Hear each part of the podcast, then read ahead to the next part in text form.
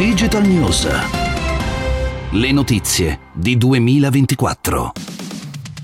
Bentornati ad una nuova puntata, una nuova settimana per Digital News. Iniziamo da una notizia che arriva dall'Agid, l'Agenzia per l'Italia Digitale, e da Asso Certificatori, che annunciano che è terminato con successo il processo di standardizzazione dei sistemi di posta elettronica certificati europei quindi nei prossimi mesi si potrà inviare un messaggio fra due paesi europei con valore, come si dice, probatorio.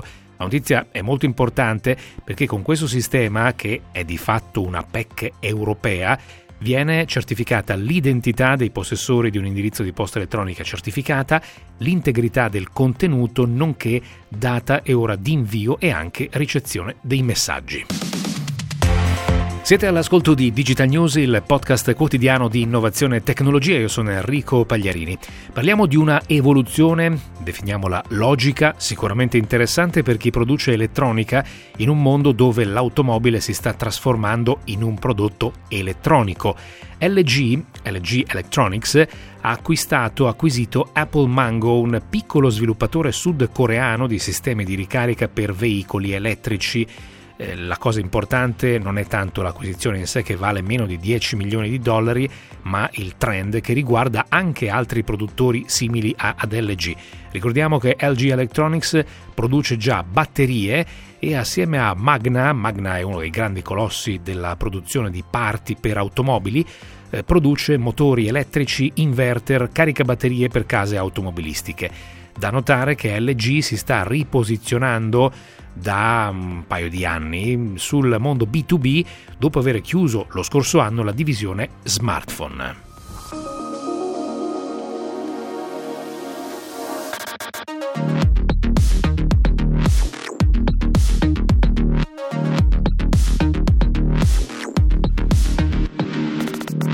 Notizia per soprattutto gli addetti ai lavori, ma più in generale tutti gli appassionati di tecnologia, il Mobile World Congress rimarrà a Barcellona almeno fino al 2030 e aggiungerei la notizia è che il Mobile World Congress continuerà ad essere eh, organizzato, lo ha infatti annunciato la GSM Association, che è l'associazione dell'industria del settore che appunto organizza da moltissimi anni a Barcellona il Mobile World Congress che fino a qualche anno fa era una fiera ricchissima di notizie per il mondo della telefonia e delle tecnologie mobili e negli ultimi anni si è trasformato, forse questo è un po' un trend di tutte le fiere, in un appuntamento molto importante, estremamente importante per gli addetti ai lavori, cioè sempre grandissimo fermento, ma ehm, un po' meno notizie perché? Perché succede che i produttori si organizzano i propri eventi in autonomia e non vanno più alle fiere a fare gli annunci. Poi rimane mm, a volte qualche momento anche all'interno delle fiere per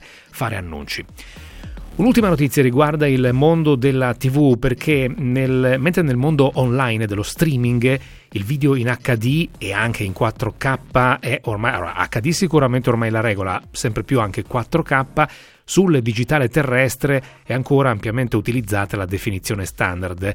Eh, parliamo comunque di un settore che vede ancora oggi milioni, decine di milioni di televisori collegati, quindi decine di milioni di spettatori, eh, però in questo ambito Mediaset sta cercando di correre ai ripari e dopo aver annunciato il passaggio di tutti e 15 canali di TV Sat all'HD a partire dal 17 luglio, e qui stiamo parlando di satellite, entro la fine del 2022, almeno secondo quanto riferisce e anticipa D-Day.it, sta preparando il passaggio all'alta definizione per tutti i canali del digitale terrestre e qui ci aggiungiamo noi finalmente.